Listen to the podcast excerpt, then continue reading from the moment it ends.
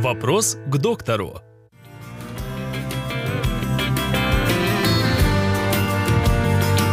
Что делать, если во время беременности мучает длительный сухой кашель? Э, Проблема э, кашля у беременных очень важна.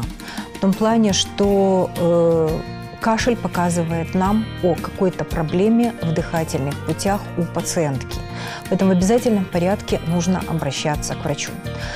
Э, кашель небезопасен ни для матери, ни для ребенка, который находится в ее лоне, Э, поскольку э, за счет кашля повышается внутрибрюшное давление, увеличивается тонус матки, и это всегда есть угроза преждевременных родов и прерывания беременности. Поэтому в случае кашля нужно в обязательном порядке обращаться к терапевту либо к пульмонологу и обследоваться соответствующим образом для того, чтобы выяснить причину кашля, определить проблему и назначить соответствующее лечение. Э, Ходят досужие домыслы, что нельзя делать беременным рентгенографическое исследование, назначать какие-либо препараты. Да.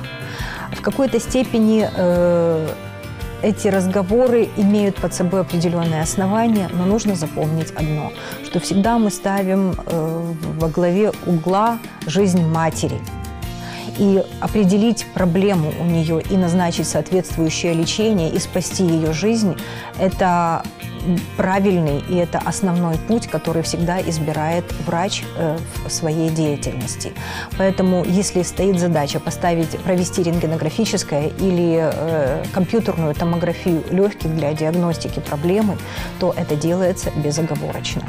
Назначение лекарственных препаратов всегда э, проводится с учетом наличия в анамнезе беременности, поэтому всегда есть определенные риски, но врачи знают э, те препараты, которые минимизируют влияние на плод.